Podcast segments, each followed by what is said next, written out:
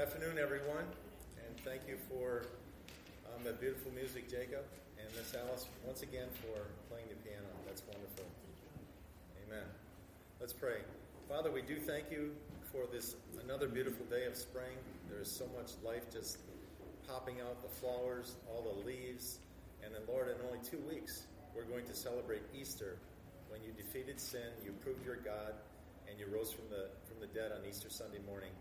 And Jesus, we thank you for the words that, of these uh, beautiful songs that we were able to look at and sing and listen to and contemplate the words.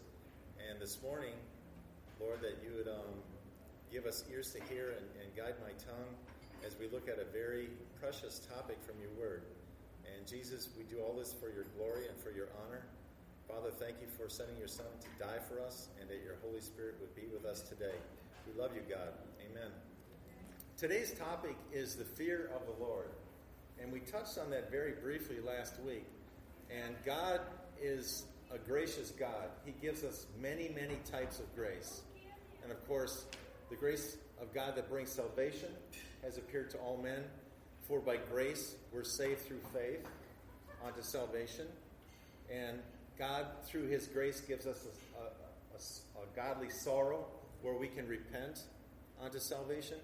And another grace we're going to look at today is the, the grace of the fear of the Lord. And indeed, it was surprising when I started to look at this, this subject, as the, as the title for this, ver, for this lesson says, the fear of the Lord is his treasure. And how many times when we were, when we were little children, somebody in our family would have a treasure box, or perhaps we even kept a treasure box that had mementos in it, maybe some jewelry, perhaps some money but it was a treasure box and it was valuable to us. Well, God gives us a glimpse into His treasure, and He says the way that we better understand His treasure is through fear of Him. And we're going to look at some of the aspects of this fear. This isn't a fear where we crouch down and expecting some kind of uh, a discipline or, or, you know, like a man can pull out a gun or somebody could whip you or somebody could steal your possessions or break into your home. Those are all types of fear of man.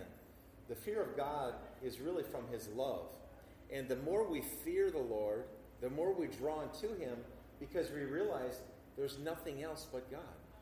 And the ways of the world, the ways of the flesh, they end up in death. But if we fear God, the fear turns into love and it draws us to him. Isaiah 33 5 and 6 says, The Lord is exalted, for he dwelleth on high. He hath filled Zion with his judgment and righteousness, and wisdom and knowledge shall be the stability of our times, and strength of salvation. The fear of the Lord is his treasure. So, this is where the idea of the fear of the Lord is his treasure comes from. It's from this verse. The Lord is exalted even if we don't exalt him in our daily life, if we have patterns of sin, God still is exalted. And everything is for his glory. And he does dwell on high. We know from the Bible that the sides of the north ascend into heaven, and at the top of the, the sides of the north, that's where God's throne is. And it says, He has filled Zion with judgment and righteousness. Zion in the Old Testament was another name for Jerusalem. But in the New Testament, the, the church family is Zion. And here it says, He has filled Zion with judgment and righteousness. It's only because of God's righteousness that we can even approach the throne through His blood. And it says, strength and salvation, the fear of the Lord is His treasure. So let's look at this a little bit more. Psalm 25 14 says, The secret of the Lord is with them that fear Him, and He will show them His covenant. And once again, taking yourselves back to when you were small and children, didn't you just love to know a secret? Or even today, maybe there's some gossip that's a secret that you're just dying to know. Well, God is saying the secret of the Lord is with them that fear Him. If we want to know God's secrets, fear Him. And then He starts to reveal Himself to us. It says He will show them His covenant. And of course, that begs the question what is the covenant of God? The covenant of God is his unbreakable promise. In the Old Testament, it was evidenced by the law and the foretelling of Jesus coming. And in the New Testament, it's the covenant of grace. And that's how we have salvation, the covenant of grace. Proverbs 129 says, For that they hated knowledge and did not choose the fear of the Lord. So here we see that fear of the Lord is a choice. Just like we have lifestyle choices, there's many things in our society that are bad. The homosexual community, that's a lifestyle choice. So here God is saying, you have the choice to choose the fear of Him. And the people that hate knowledge, the Bible says knowledge of the holy is understanding. People that hate the knowledge of the Bible, they reject the Bible, those are the people that do not choose the fear of the Lord. Isaiah 66, 1 and 2 says, Thus saith the Lord, The heaven is my throne, and the earth is my footstool. Where is the house that you can build me? And where is the place of my rest? For all those things hath my hand made, and all those things have been, saith the Lord. But to this man will I look. This is the man who God will consider. Even to him that is poor, that means humble, and of a contrite spirit, and trembles at my word. Jesus is saying in these verses, I've made everything. I made the heaven, I made the earth. What could you ever make for me? In fact, everything that you have is from the blessings from me. But he says, I will consider certain people of you, and the ones that I will consider, even to him that is poor, not, not poor in money, but poor in spirit, a humble. Humble yourselves under the mighty hand of God, that he may exalt you in due time. And a contrite spirit.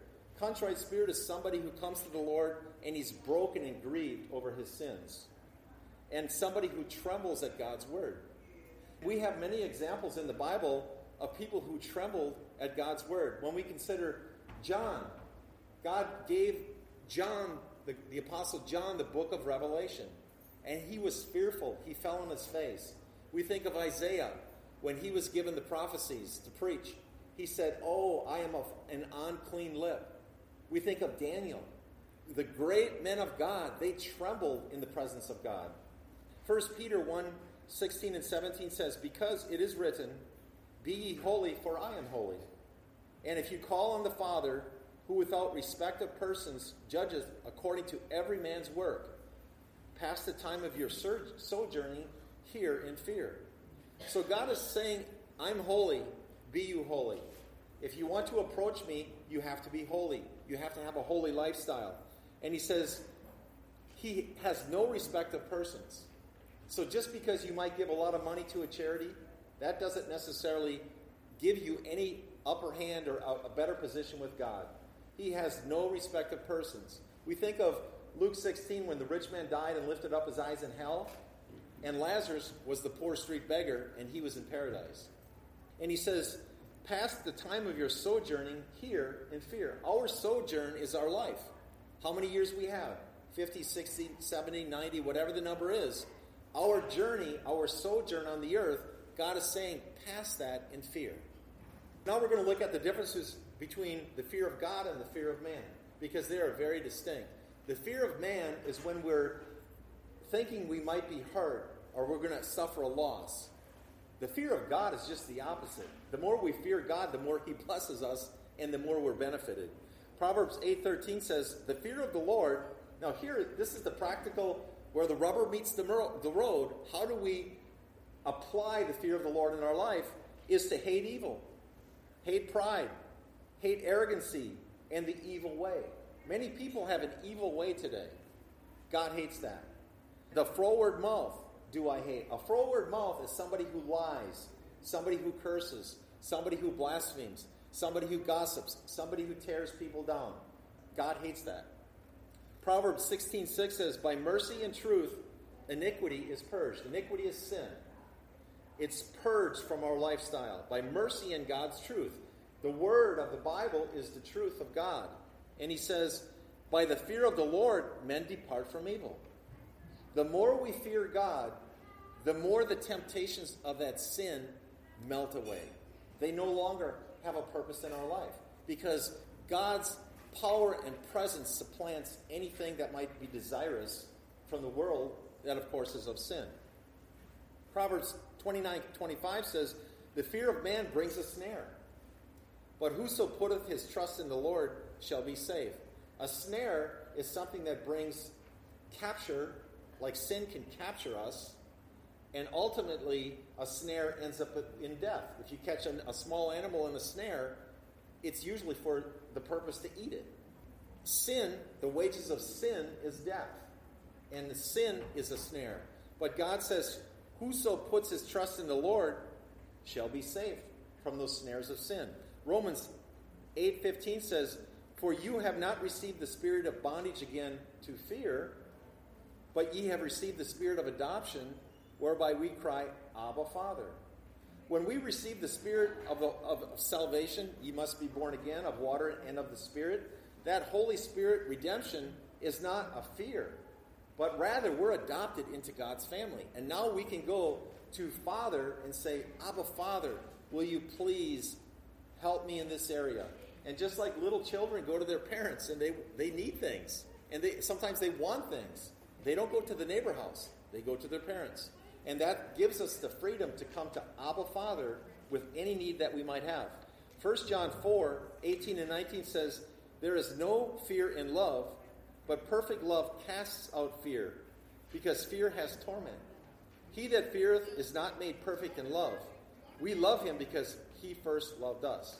So the fear, normal fears bring torments.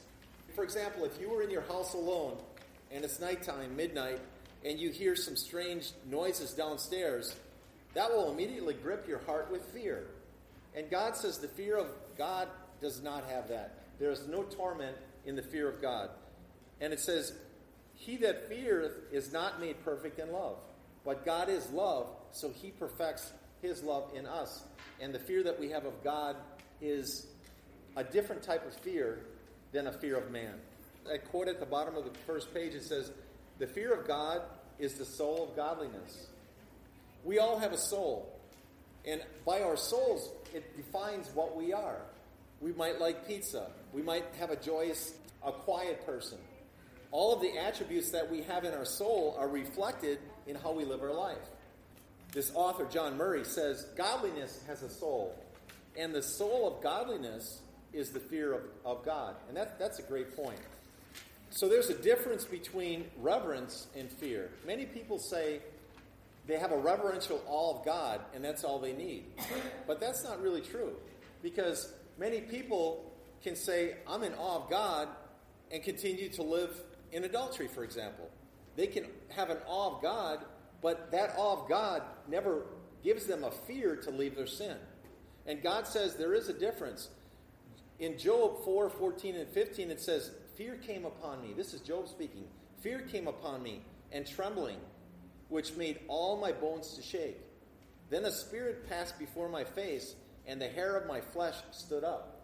This was the Spirit of God passing before him. First Chronicles 29 11 says, Thine, O Lord, is the greatness, and the power, and the glory, and the victory, and the majesty. For all that is in heaven and in earth is yours. Thine is the kingdom, O Lord, and thou art exalted as head above all. If we were to be brought into the presence of some great dignitary, maybe the president, or even the Pope, we would have a little bit of, at least I would, a little bit of anxiety or maybe a little bit of peer pressure, fear. But that's not the presence, that's not the kind of fear we have with God.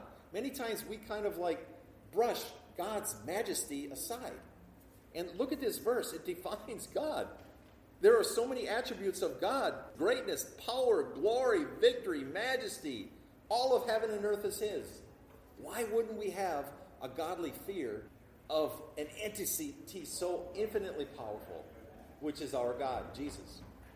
Proverbs 15 and 16 says, Better is a little with fear of the Lord than great treasure therewith. One of the things as we get older, we realize that the trappings of the world steal our time and they demand management. If you have a second house, you have a second mortgage, or maybe you paid it off, but you have a second insurance policy, second taxes, you have to do the upkeep. If you have two or three cars, the more things we have in this life, the more wealth we have in this life, the more it takes away from our time. And this is what this proverb is saying. It says, Great treasure, and you have trouble therewith. Better is the, a little with the fear of the Lord, because then our treasures are going to be in heaven. Hebrews 12 28 says, Wherefore, we receiving a kingdom, which cannot be moved. Let us have grace whereby we may serve God acceptably and with reverence and godly fear. This verse is telling us we should serve God with reverence, which is distinct from godly fear. We should do both. We should have a reverence for God and a godly fear. 1 Peter 2:17 says, "Honor all men, love the brotherhood, fear God, honor the king." You know, Peter, if you read through his his um, books, he's very short and to the point, and yet he's the one in the Bible who seems to talk the most. But here, this is right to the point. He says, "Honor all men, love the brotherhood, your Christian, your fellow Christians, and fear God. Honor the king. The king being the power in our case, it would be the, the, the government, the, the federal, the state, and the local governments. Honor them. Do your, pay your taxes and do what's right. Proverbs 14, 26, and 27. In the fear of the Lord is strong confidence, and his children shall have a place of refuge. The fear of the Lord is a fountain of life, to depart from the snares of death. Once again, we see where fearing God is a fountain of life. Just like we need to take in food and drink water on a daily basis. And Jesus' blood is the fountain of life that covers our sins.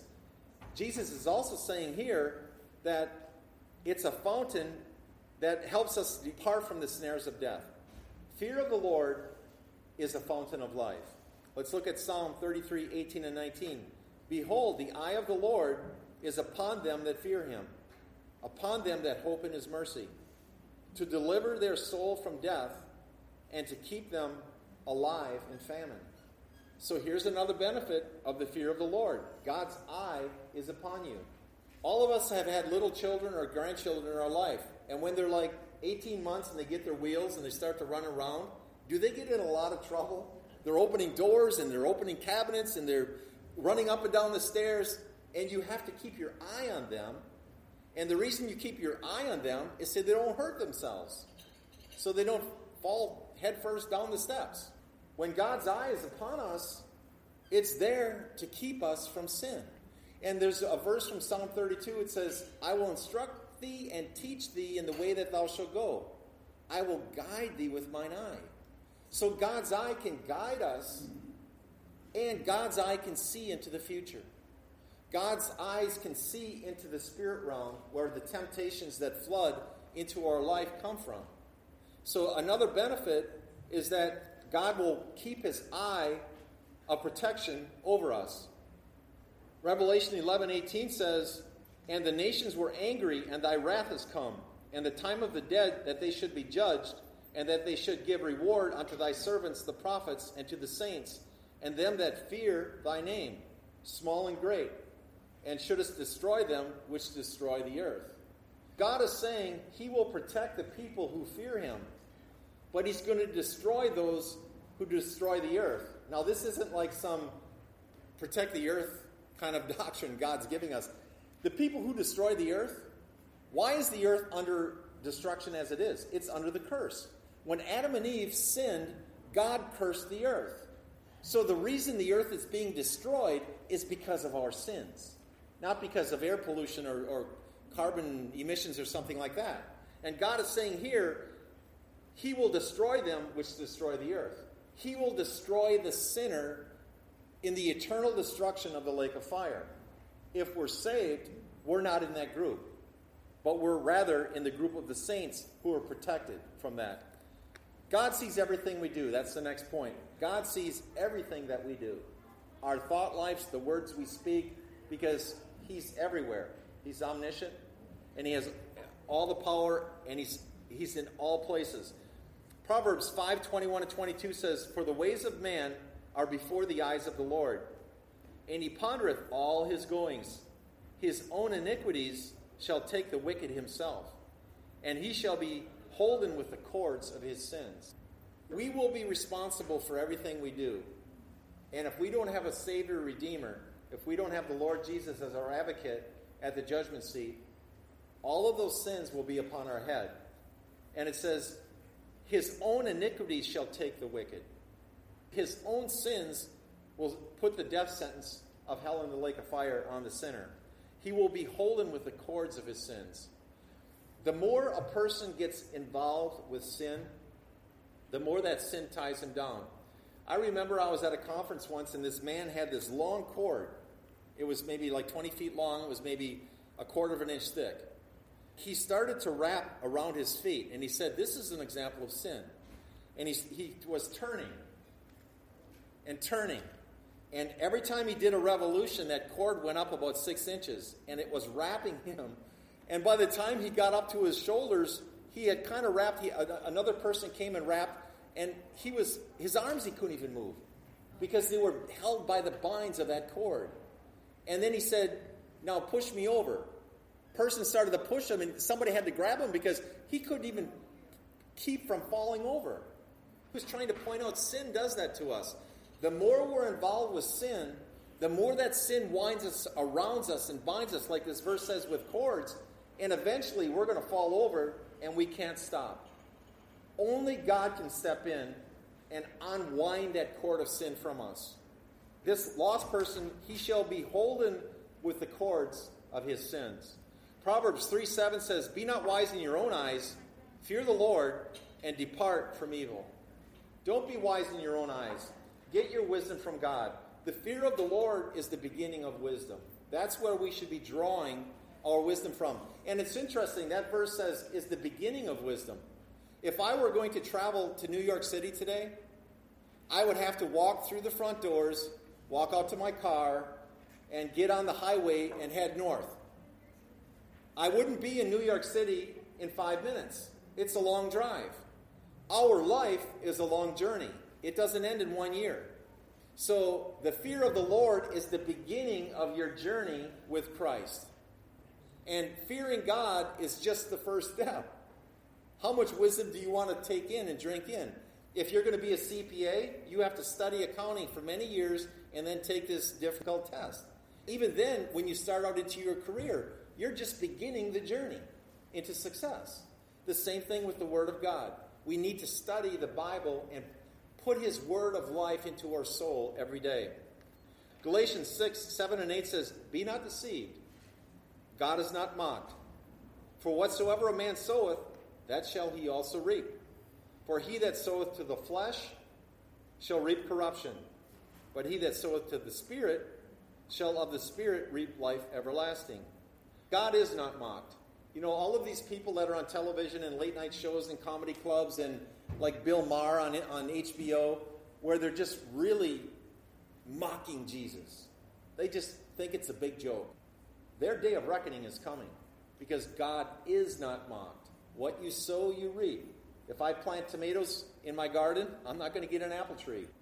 And when you plant sins, law of sowing and reaping, you always reap more than you sow. For example, you put one seed of a watermelon. I read this week where when that watermelon is mature, it weighs 250,000 times as much as the seed. That's called the, law of sowing and reaping. We always get more from what we sow it comes harvest time. Think about tomatoes. One tomato seed, thousands of tomato seeds on that plant over the life of that plant. The same thing with sin. We don't know where sin will, t- will carry itself with us down the stream. Hebrews 4:13 says, "Neither is there any creature that is not manifest in his sight, but all things are naked and opened unto the eyes of him with whom we have to do." So it says here there's not any creature that is not made manifest, that's not made apparent, that, that's not made right in front of God, even in the dark. God can see in the dark. Everything we do is made manifest before the Lord. Our thoughts, our attitudes, the things we hold dear in our heart. It might be bitterness and it might be love. God knows both. The fear of the judgment seat of, of Christ. This is another fear we should have. Matthew 10 28 says, and fear not them which kill the body, but are not able to kill the soul. But rather fear him which is able to destroy both soul and body in hell. When Jesus rose from the grave on Easter Sunday morning, he took the keys of death and hell away from Satan. Up to that point, God had allowed Satan to have the keys of death and hell. Now Jesus has them. And again, this points out the distinction between a fear of man and a fear of God. We can have a fear of man because somebody could walk in and shoot us. Somebody can rob our house. Somebody can steal our car. There are many ways we can fear man. But God says, don't fear man. Fear me, because I am able to kill the soul and destroy the soul and body in hell. A, a thief that breaks into your house cannot do that. They only can kill your body. And our body's like a suit anywhere. Anyway, it's temporary. Once we die, it goes in the grave. It disintegrates, dust unto dust. But our soul is eternal. So the fear of the Lord ought to make us bring us into a, state of repentance even when we sin at any time. The more we fear the Lord, the more we're not going to want to sin, and the more we, when we do sin, the more we're, go, we're going to want to be reconciled right away with God. We don't want to carry that in our conscience for a day, a week, and a month. And that's an example for people in real life, too. If you get upset with your husband, your wife, your son, your daughter, your neighbor, the residents here, just make it right. Don't carry it on for a week or two. Just get it right right, right away.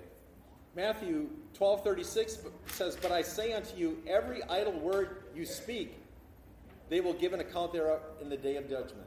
And I always think about idle as like in the wintertime when I lived in Wisconsin, I would turn my car on and then go back in the house because it was like 10 below zero. And that car would take 10 minutes to warm up. And the engine was idling. And while that engine idles, it's burning gas. It's not taking me anywhere. And that's the way most of our words in life are. They're not productive, they're idle words. They're consuming our energy, they're consuming our time, but they're not carrying us anywhere. And God says in this verse that every idle word we speak, we have to give an account thereof. Romans 8 1 says, There is therefore now no condemnation to them which are in Christ Jesus, who walk not after the flesh, but after the Spirit. Most of us Christians, we claim this verse. There's no condemnation to them which are in Christ Jesus. I heard a message this, week from a pastor, and he pointed out that we focus on the no condemnation, but the second part says, Who walk not after the flesh? It's almost conditional. There's no condemnation as long as you're not walking in the flesh. But if you're walking in the flesh, which is sin, maybe you're under God's condemnation. You need to consider the full verse. Romans 14, 11 and 12 says, For as it is written, As I live, saith the Lord, every knee shall bow to me, and every tongue shall confess to God. So then, every one of us shall give an account of himself to God. Those people who blaspheme and shake their fists at God, their knees will bow. And if they don't, if they don't do it under their own will, God rules with a rod of iron.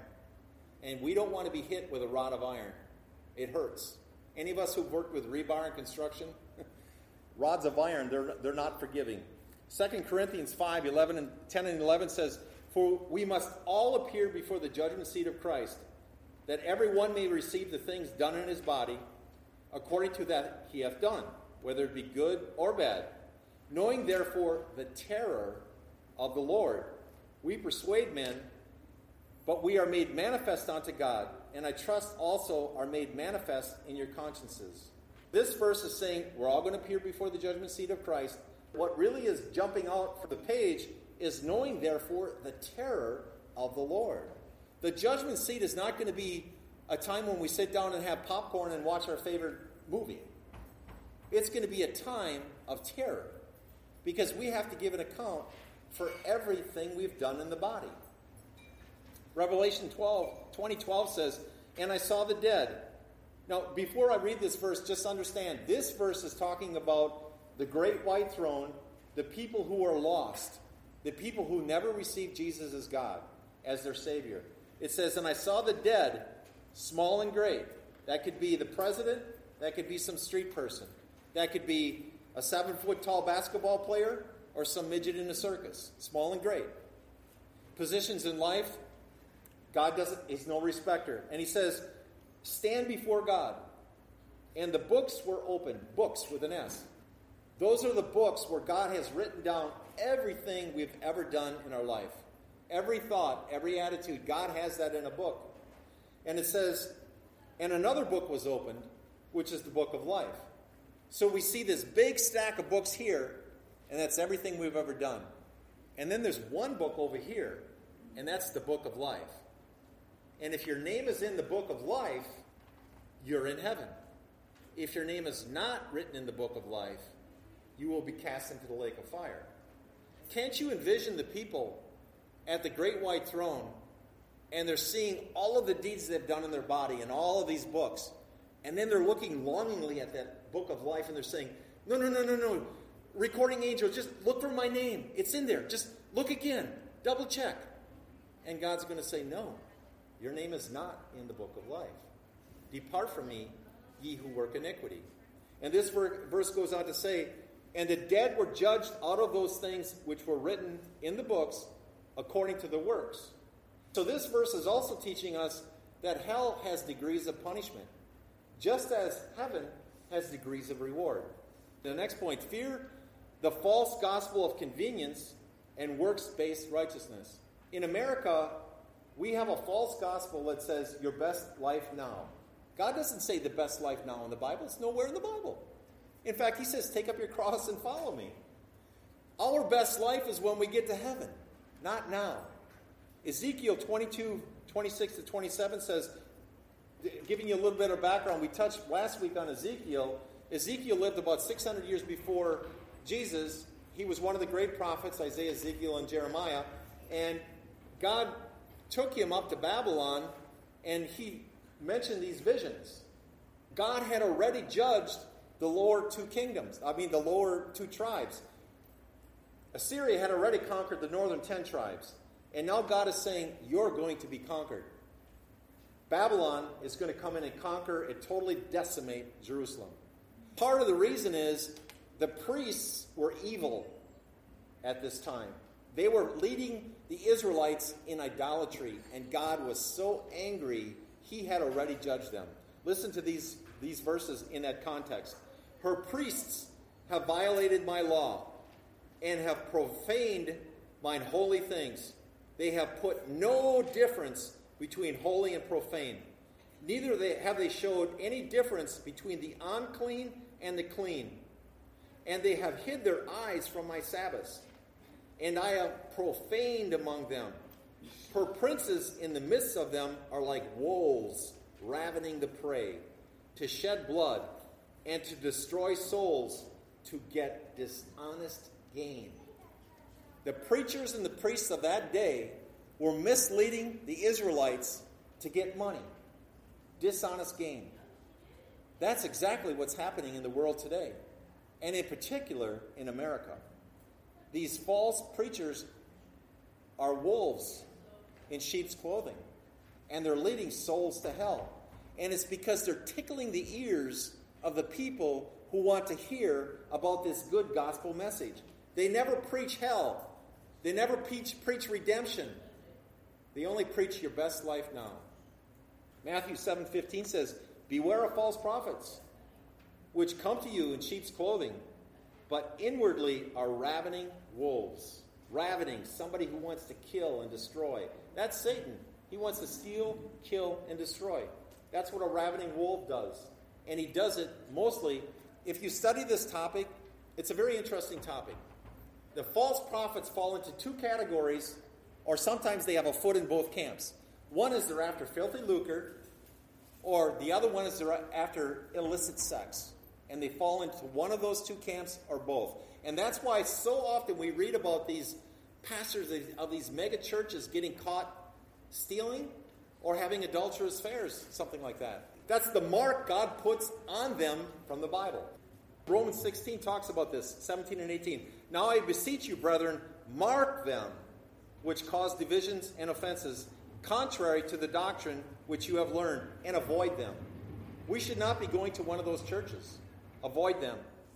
And it says, for they that are such serve not, they serve not our Lord Jesus Christ, but their own belly, the own lusts of the flesh. And by good words and fair speeches deceive the hearts of the simple. The simple is somebody who doesn't have all the information. The simple is somebody who doesn't have the knowledge of the word. The simple person can be tricked. It's just like a little child.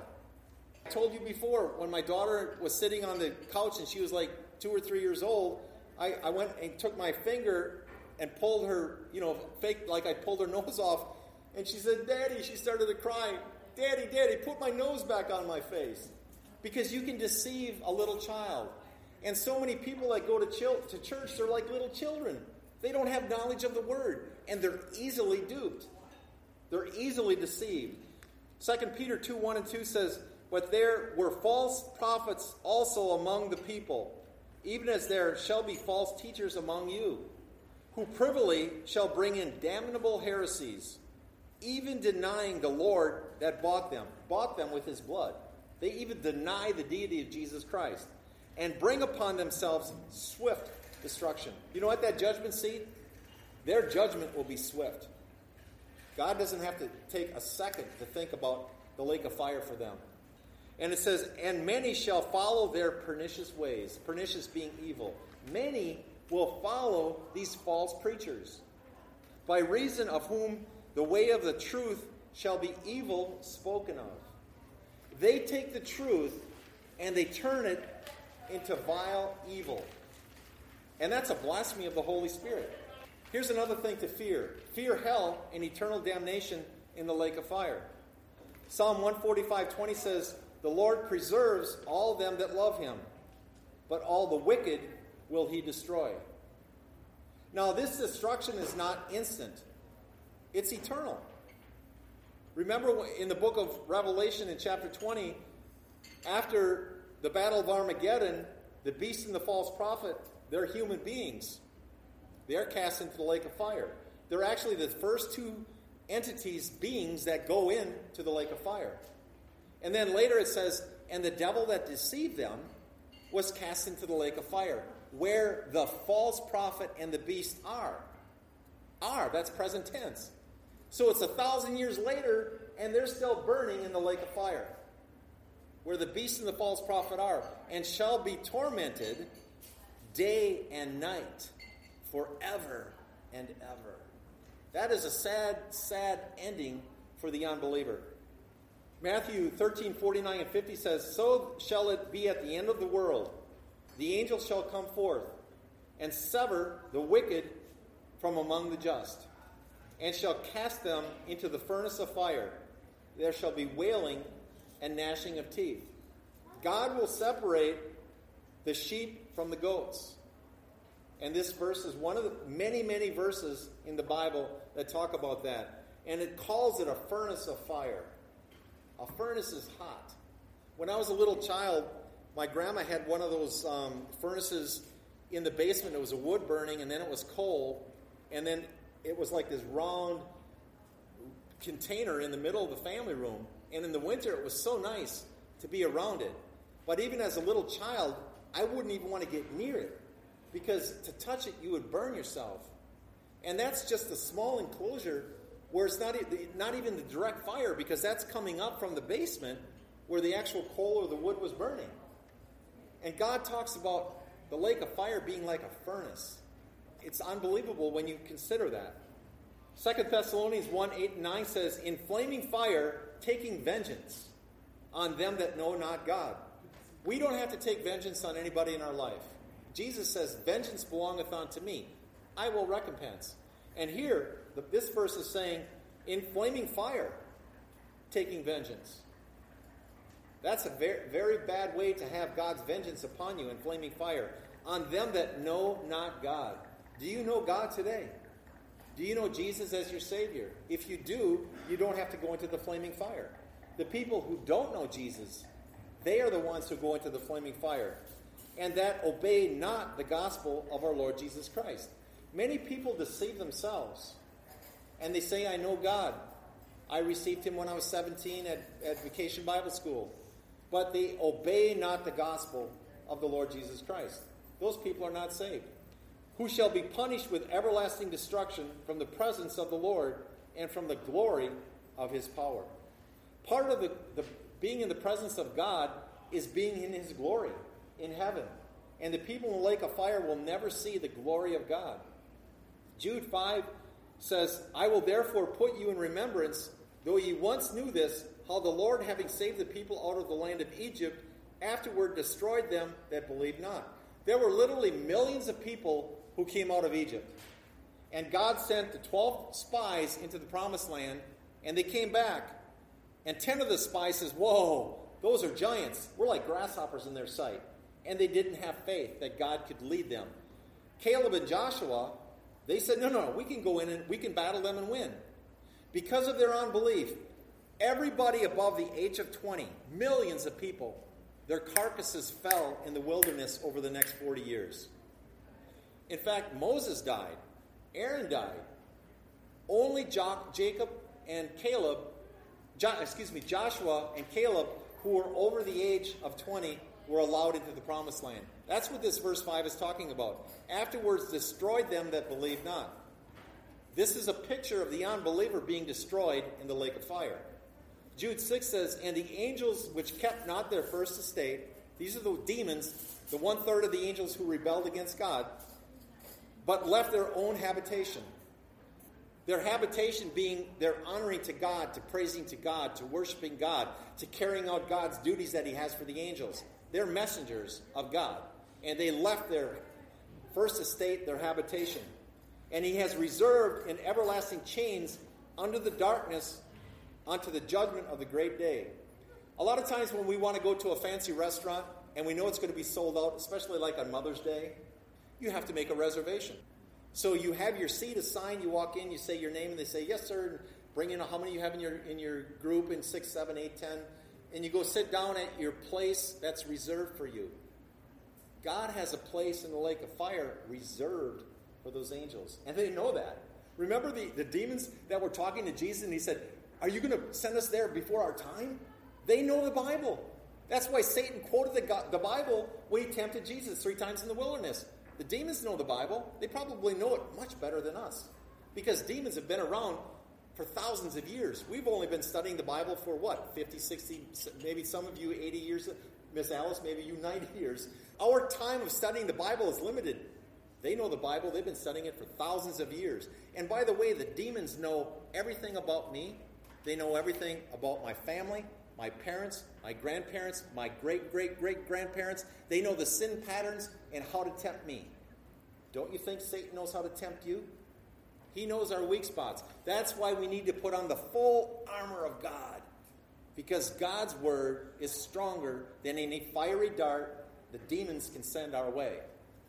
Jude 7 says, Even as Sodom and Gomorrah and the cities above them in like manner, giving themselves over to fornication, homosexuality, and going after strange flesh. If I'm a man, God designed me for a woman, and vice versa. To go anywhere else is called strange flesh. Are set forth as an example. What was the example? God called fire down from heaven and destroyed them. Everybody, except for Lot, his wife, and his daughters. Suffering the vengeance of eternal fire. The vengeance that God showed Sodom and Gomorrah and those other small cities that were in that area, they're eternally suffering that fire today. Revelation 2015. Remember the little book over here with the, all the names written in it? And all the other books with all of our deeds in it? God says, And whosoever was not found written in the book of life was cast into the lake of fire. And then the last, the last section we're going to look at today God is good. He doesn't give us all of these verses to scare us. He doesn't want us to run from Him. He's giving us these verses to show us the blessings that wait for us in heaven and the consequences of rejecting the blessings. It's by His grace that He's given us the Bible to read. It's by His grace that we have the opportunity to be saved. Serve our Lord Jesus Christ in fear and trembling. Psalm 2:11 says, "Serve the Lord with fear and rejoice with trembling." It's almost like the opposite, and yet God puts that together. Serve the Lord with fear, and when we serve God, that's true joy in our life. It's not like going to a birthday party and then you have to clean up the mess and the, and the cake and the, and the trash. No, when you serve God, that's different than being happy for a brief time. That's true joy. That's true joy. And that comes with the more you fear the Lord, the more joy you will get in serving Him. God's ways are not our ways. Let's face it. This doesn't make sense at all when you, when you logically think about it. But His ways are so far above our ways, we shouldn't even question it. Just say, Yes, God, Give me this grace that I can fear you more this week. Proverbs 28 13 and 14 says, He that covereth his sins shall not prosper, but whoso confesses and forsakes them shall have mercy. Happy is the man that fears always, but he that hardeneth his heart shall fall into mischief. Don't cover your sins. I should never cover my sins because God already knows them. But God says, if I confess my sins, He's faithful and just to forgive my sins and to cleanse me then from all of those unrighteous things that I've done. Don't cover your sins. It's, it's just going to slow the progress of God's blessing. Matthew 6:33 says, "But seek ye first the kingdom of God and his righteousness." When we're seeking God, seek his righteousness, seek his holiness, seek the gifts of the of the faith, the gifts of the spirit. Faith, meekness, and temperance. There's like nine of them listed. Seek those things in your daily life. That's God's righteousness. Matthew 24, 12, and 13 says, And because iniquity shall abound, the love of many shall wax cold. But he that shall endure unto the end, the same shall be saved. Life is an endurance. God will bless those who endure to the end. Paul said he was running a race. A long, it's like a marathon, it's not a sprint. God says, endure to the end. He will bless. But some people don't. It says, the love of many shall wax cold. There are a lot of people that get on fire for the Lord for a very short period of time. And then the love of God in their life waxes cold. But God is really imploring and pleading with you endure to the end. 1 Corinthians 2 3 says, And I was with you in weakness, in fear, and in much trembling. This is Paul speaking. This is his position, his attitude, his life pouring out to the church at Corinth. He says, I was with you in weakness. God is strong, we're all weak, and in fear of the Lord, and in much trembling. God was revealing to him the Bible. He wrote like half the New Testament. And he was in front of God in fear and trembling. And Philippians the last verses here today, 12 and 2, 12 and 13 says, Wherefore, my beloved, as ye have always obeyed, not as in my presence only, but now much more in my absence, work out your salvation with fear and trembling. For it is God which works in you both to will and to do his good pleasure. When we're working out our salvation, it's when we're honoring God. And God has a, a will for us. In Ephesians 2, it, it says it's the preordained path that God has given us. And God, that's His will. And it says here, to will and to do of His good pleasure. When we're doing God's will for our life, we're doing His good pleasure. And God is good. God is good all the time. He never will leave us unrewarded. If we're serving the Lord and doing God's will, his blessings will flow, both here because of the peace that passes all understanding that we will have in our life, but even more so in eternity in heaven. Let's pray. Father, again, thank you for your word, and this is a very, very serious topic, the fear of the Lord, but God, your word says it's your treasure. The prayer that I have today is that everybody in this room would seek first your kingdom and your righteousness and to learn more about your treasure, which is the fear, and all of the blessings that flow from being fearful of you, God. You are awesome. You have all the power. All the glory is yours. And we love you, Jesus. Thank you for your Holy Spirit. Amen.